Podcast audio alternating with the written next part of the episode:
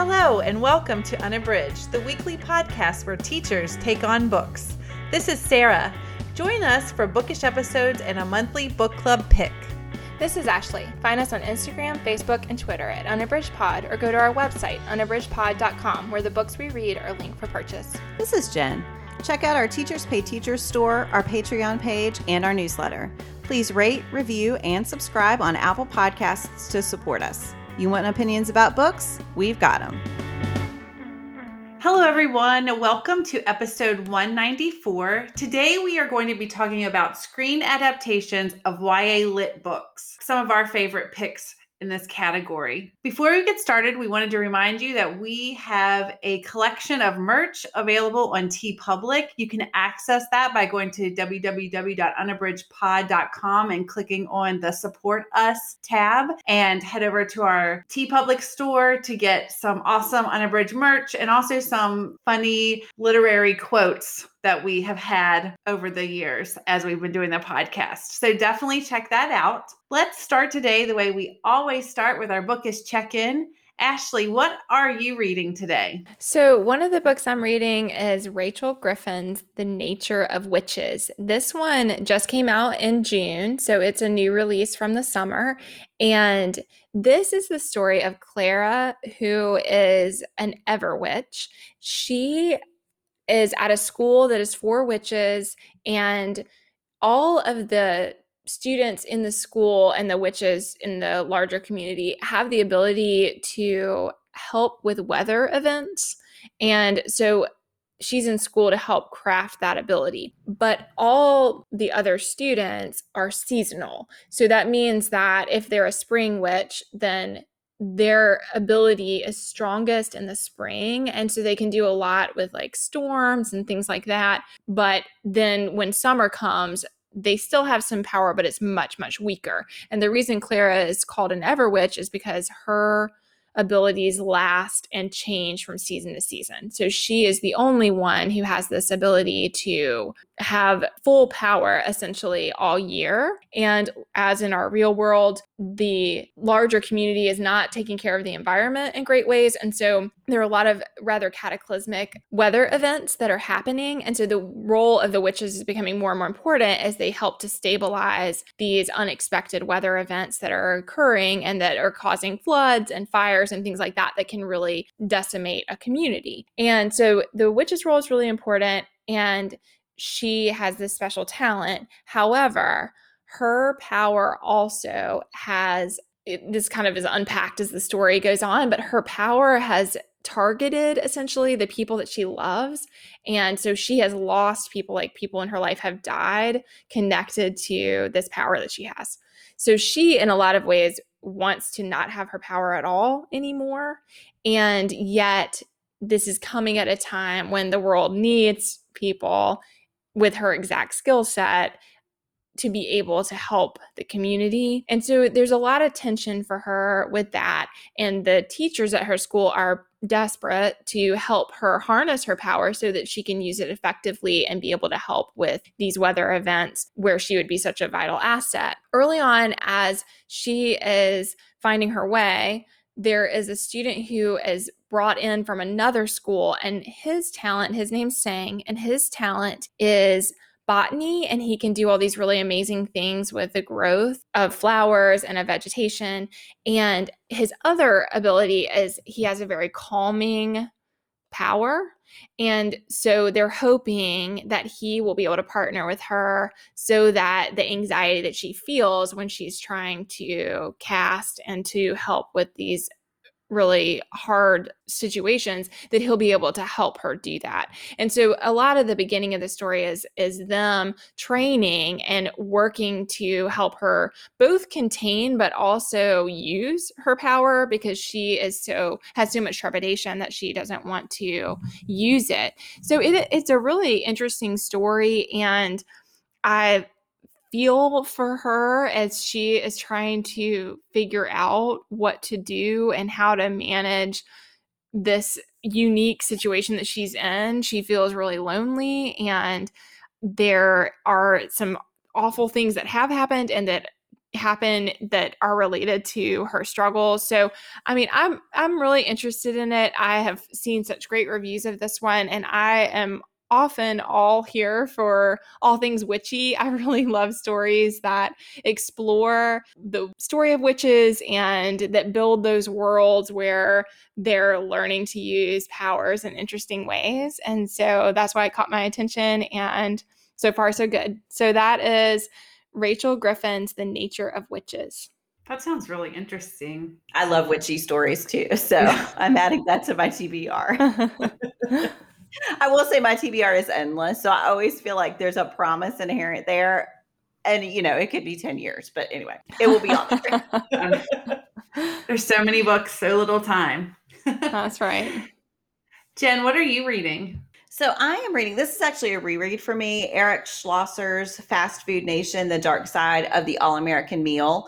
I read this back, I just checked on Goodreads in 2012, so it has been a while, but I'm reading this for school. I teach at a governor school that has an environmental science focus. And one of the things that we did this past year was a fast food project that asked students to consider the marketing of fast food as one component and then also the agricultural impact of fast food. That's one thing one of the teachers is an ag teacher and so she really studies the agricultural impacts of fast food.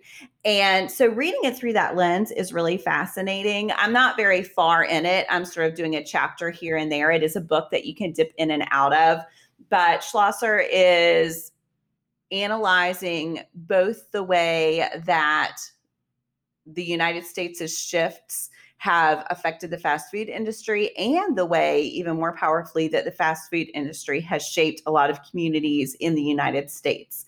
And some of it is quite insidious and really disturbing, but it is definitely fascinating. And I'm sort of looking for a chapter that I can use with my students. So I'm definitely reading it with a different lens than I did the first time. It is a really well done read. He goes into the first few chapters are about the history of fast food, how everything got started, the way it sort of became an industry instead of standalone fast food restaurants, the way parts of it are mimicking industrialization. And I know that eventually he gets into the impact it's had on nutrition. So I'm sort of waiting for those chapters. Those are the ones that hit me hardest the first time through that I really remembered. So a lot of this I remember vaguely, but it's always interesting to reread nonfiction, particularly when your when your lens has shifted. The first time through, I was just reading it for enjoyment, and then again, this time I'm looking at it from a teaching perspective. So, but it, it's really fascinating. It is very disturbing, and yeah, I'm learning a lot this time around. Yeah, that sounds great, Jen. Uh, it reminds me of a book, The Omnivore's Dilemma, that I am slowly reading through, basically talking about how the industrialization of our food sources has degraded our nutrition. I mean, it's not talking specifically about fast food, but I think it all kind of goes hand in hand. So I mean, I would be mm-hmm. very interested to read that one. I think you would find it to be really interesting. So, Sarah, what are you reading? I just started Laura Dave's, the last thing he told me. I've been seeing this everywhere and it sounded so compelling. I mean, I just started it. I'm only a couple chapters in, but I so far I'm hooked. I it's it seems like it's, it's going to be one that is just going to grab me and make me want to read and turn the pages as fast as I can. Mm-hmm. So the the premise is that the main character she has found her husband owen. Um, the main character's name is hannah and she had she met this guy owen and they dated a year and then they've been married for a year and she thinks he's the love of her life and one day she is at her house with her stepdaughter, Owen's daughter, and this young girl who's 12 around 12 knocks on her door and hands her this piece of yellow paper from that has her husband's handwriting on it that says Hannah, her name, and the girl says that her husband that Owen had given it to her in the hall at school and said, "Please give this to Hannah," and that he barely he barely stopped. He just shoved it in her hands, but he gave her 20 bucks to do it. So she brings the paper to her and when Hannah opens it, it only says two words and the words are protect her. And that's it. Mm-hmm.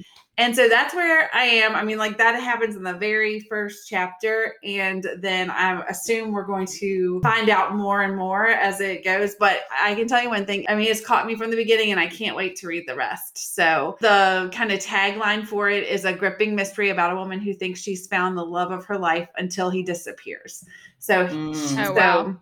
we'll see what happens, but I'm excited to see where it goes. So that is Laura Dave's The Last Thing He Told Me. I've been seeing that one everywhere on Bookstagram, but oddly, I did not know what it was about. so that sounds really, really good. okay, so I think we are ready to start our main discussion, and we are going to just talk about some of the YA adaptations that we've discussed here on the pod. And we, if you have listened, some of us enjoy these more than others, but we do enjoy watching and discussing with each other adaptations and the way that the film adaptations differ from the books and all that. So I'm excited to get started. Does anybody have a favorite adaptation that we've covered so far that you want to kick us off with? I think I would like to shout out the To All the Boys series, those adaptations. I absolutely love all of all three of those. So we did adaptations for the first one and the last one, but I also loved the middle and I just thought all three of them were really really fun and just great. I I loved that series. We've talked before about all the reasons why I love that series, but I just think that Jenny Han does such a phenomenal job bringing Lara Jean to life and showing her and her family and the ways that she is growing up and the love that she feels for Peter, but also how she's trying to find her way. And all of that just really worked for me. So, yeah, I would shout that series out because I absolutely love both the books and all three of the adaptations I thought were fantastic. And I think I shared when we recorded about them, but my life partner watched them too and he enjoyed them as well. So I think that is a good that is a good testament to the fact that they are well done because YA romance is not his go-to. So Mhm. I have one I'm going to share too, but I just wanted to remind you all if you're doing the unabridged pod reading challenge that these are great episodes that you can listen for ideas. This episode could help you pick some books and their accompanying adaptations, and that would take care of both the category and the bonus category in our reading challenge. So yes. you can let us know if you are working on that. And as we shared in our updates mid year for Reading Challenge check in, it feels great to check off multiple categories on a reading challenge. So that's always a win. So the one I want to share is actually one of our more recent episodes, Looking for Alaska. And that's a series on Hulu. We only talked about the pilot, which I think is brilliant, but I have watched the entire series and I just could not recommend that adaptation more. I love the John Green book, but as I said in the episode, that's not my favorite John Green book. And I think the adaptation in some way takes the strengths of the book and emphasizes those even more and elevates the source material. I think the casting in that series is amazing. I think it emphasizes some issues of race and class that aren't as big a part of the book that I think made it really seem updated, even though technically it is historical fiction, historical movie. Anyway, but I really could not recommend that limited series more. So, Looking for Alaska, the John Green book is his first book, and then you could check out the adaptation as well. What about it you, makes me very What's one of your depressed that we're calling that historical fiction. I know. Isn't? Anyway. I I'm, I'm still trying to get over that. Technically, it definitely is. However, and the soundtrack is so well chosen to emphasize that time, which to me feels like yesterday, but just emphasizes how far I am from those days and that music. But Sarah, what what about you? What's one of your favorites?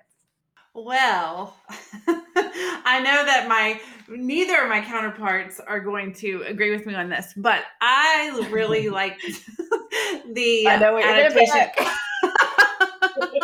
I do too. I looked at the long list, and I was like, I know what she's gonna say. so I really liked the adaptation of Five Feet Apart. Also, along with that, I really like the adaptation of The Fault in Our Stars by John Green, which we have not covered on the podcast, but we have talked at length about it. And I think even when we covered Five Feet Apart, which is all, which I'm sure Ashley and Jen are happy is in our vault, but we did cover it way back when.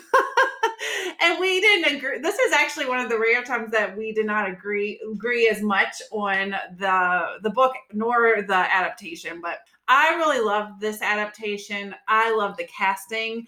I really like Cole Sprouse, so I thought he made a great Will, and I thought I just thought the casting was really good in that movie, and I love the book. I I'm always here for emotional manipulation and uh, a, a good good cry, a good good cry during a book, more even than a than a movie. I I, I mean, I, it takes a lot more to make me actually shed a tear in a book versus like a movie, but I did both in the adaptation for Five Feet Apart and also for The Fault in Our Stars. And I just, I really like these stories. I think back then it was really new to cover, especially chronic illness and be living with something that has you in and out of the hospital and really limits what you can like the connections you can make in terms of touching.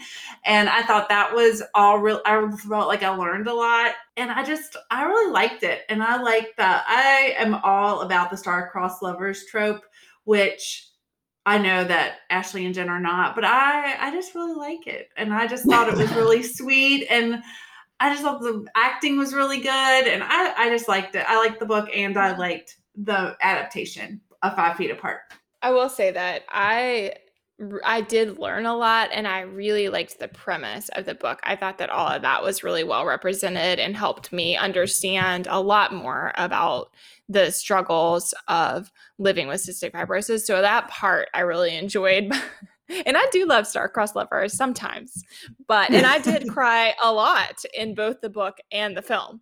But but there were times that I wanted to not be crying, but knew that I had been coaxed manipulated. Crying, so yes, although again, like you said, Sarah, I mean, the reality of the illness is tragic yeah. and heartbreaking, right. and mm-hmm. I think that part is very well represented.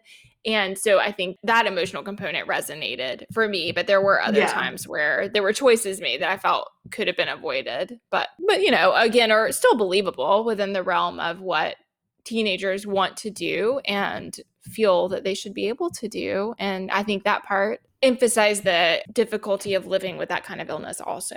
I will say I love The Fault in Our Stars, both the book and the adaptation. And that's all I'll say about that. I know. It's like I think this is a lo- this is a love actually thing where we're never going to agree. no. I did. The, I think the Fault in Our Stars. I think that.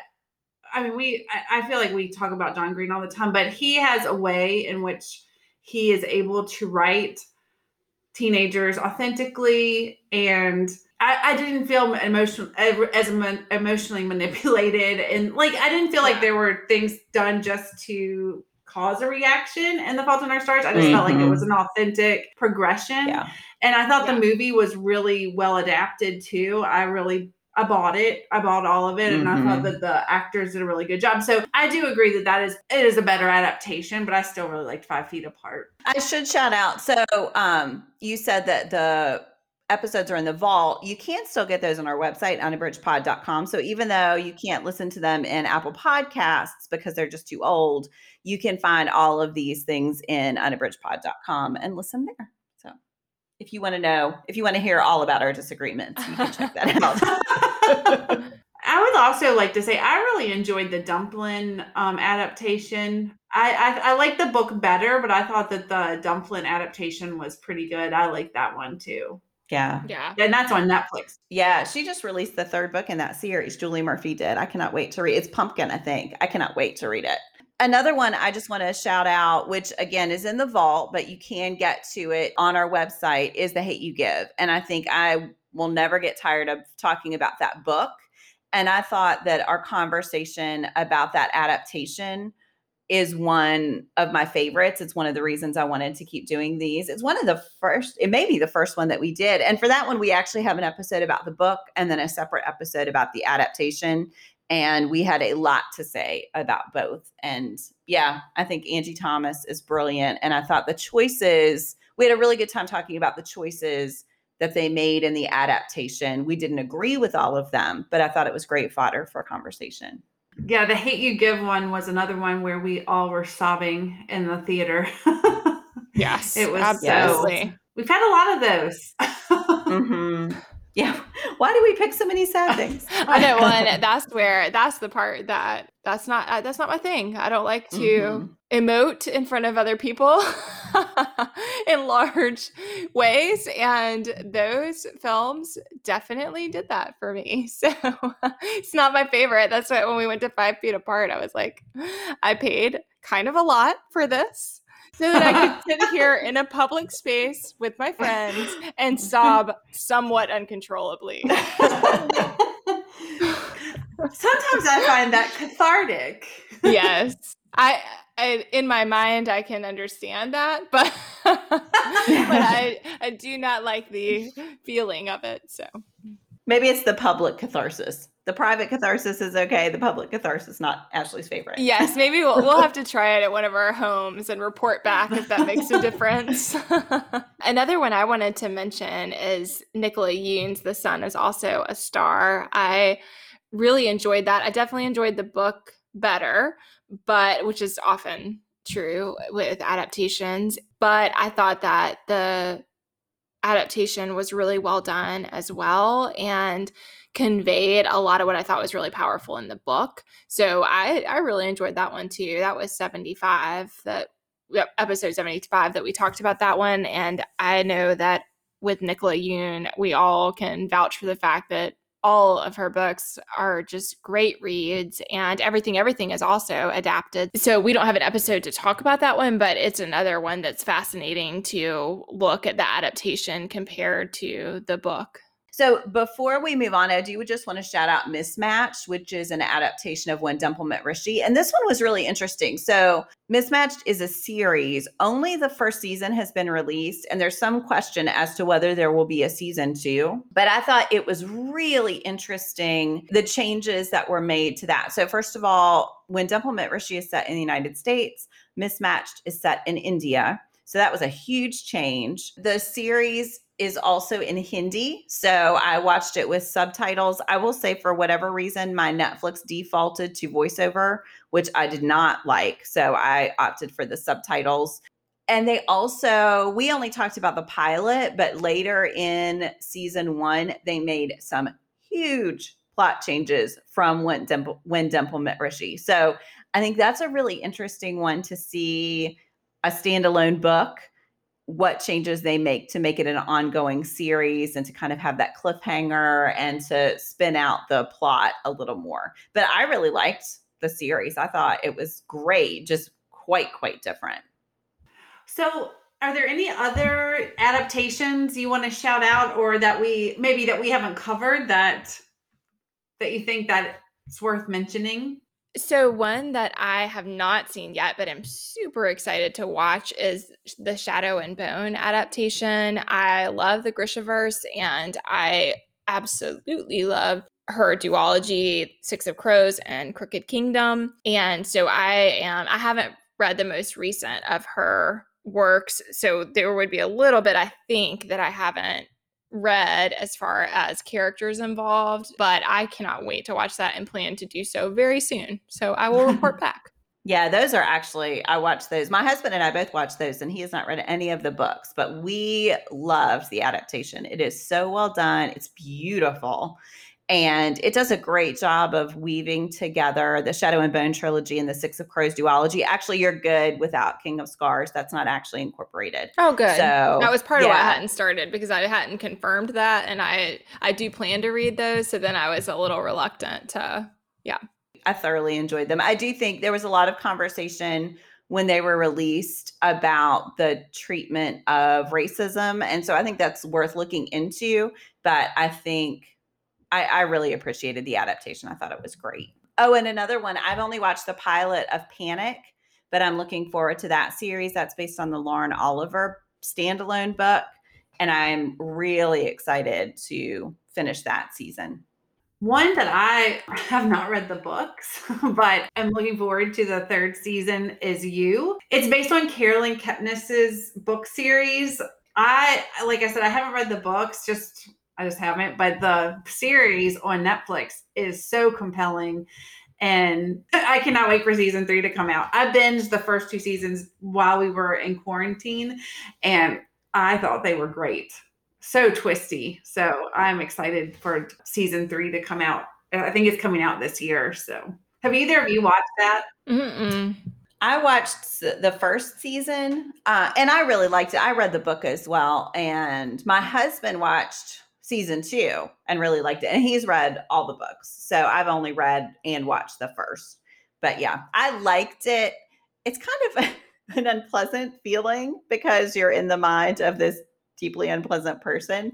And so while I liked it and did find it to be compelling, I was okay not watching season two, but Kirk really enjoyed it. So it's all it's that thing like what am i rooting for here you know because uh-huh. it's you know, so it's i mean i would i enjoy that kind of thing I, so i enjoyed it but but yeah it, i can see where it would be unsettling for sure mm-hmm. yeah i have a post on the blog we can link it in the show notes of different YA fantasy adaptations. So I don't want to go over those. I wrote about each of them, but I'm a sucker for an adaptation and I love YA fantasy. So I have some that are based on comic book series or graphic novel series, and others that are just based on YA novels and series that I recommend.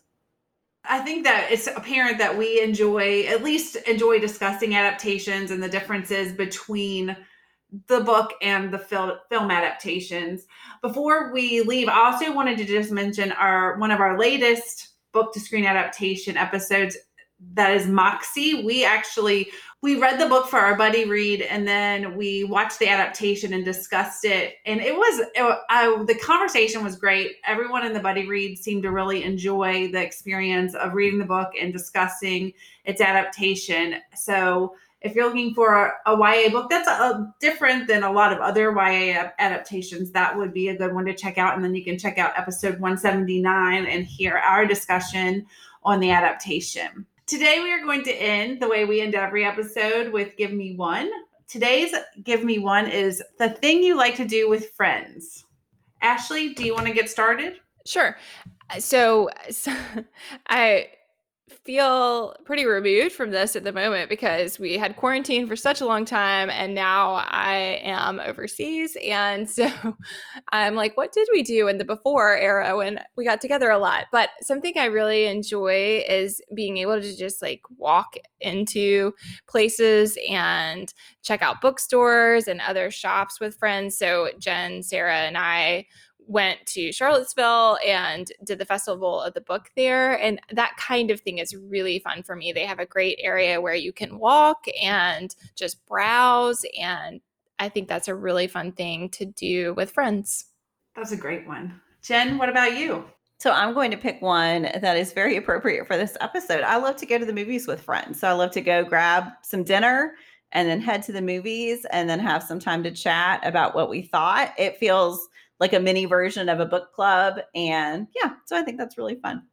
What about you, Sarah? Well, I really like hosting. So I like to have friends over for, I love to cook for my friends and hang out and have drinks and just chill so that the kids can play and then also the adults can have a nice time. So I, I enjoy hosting my friends at my home.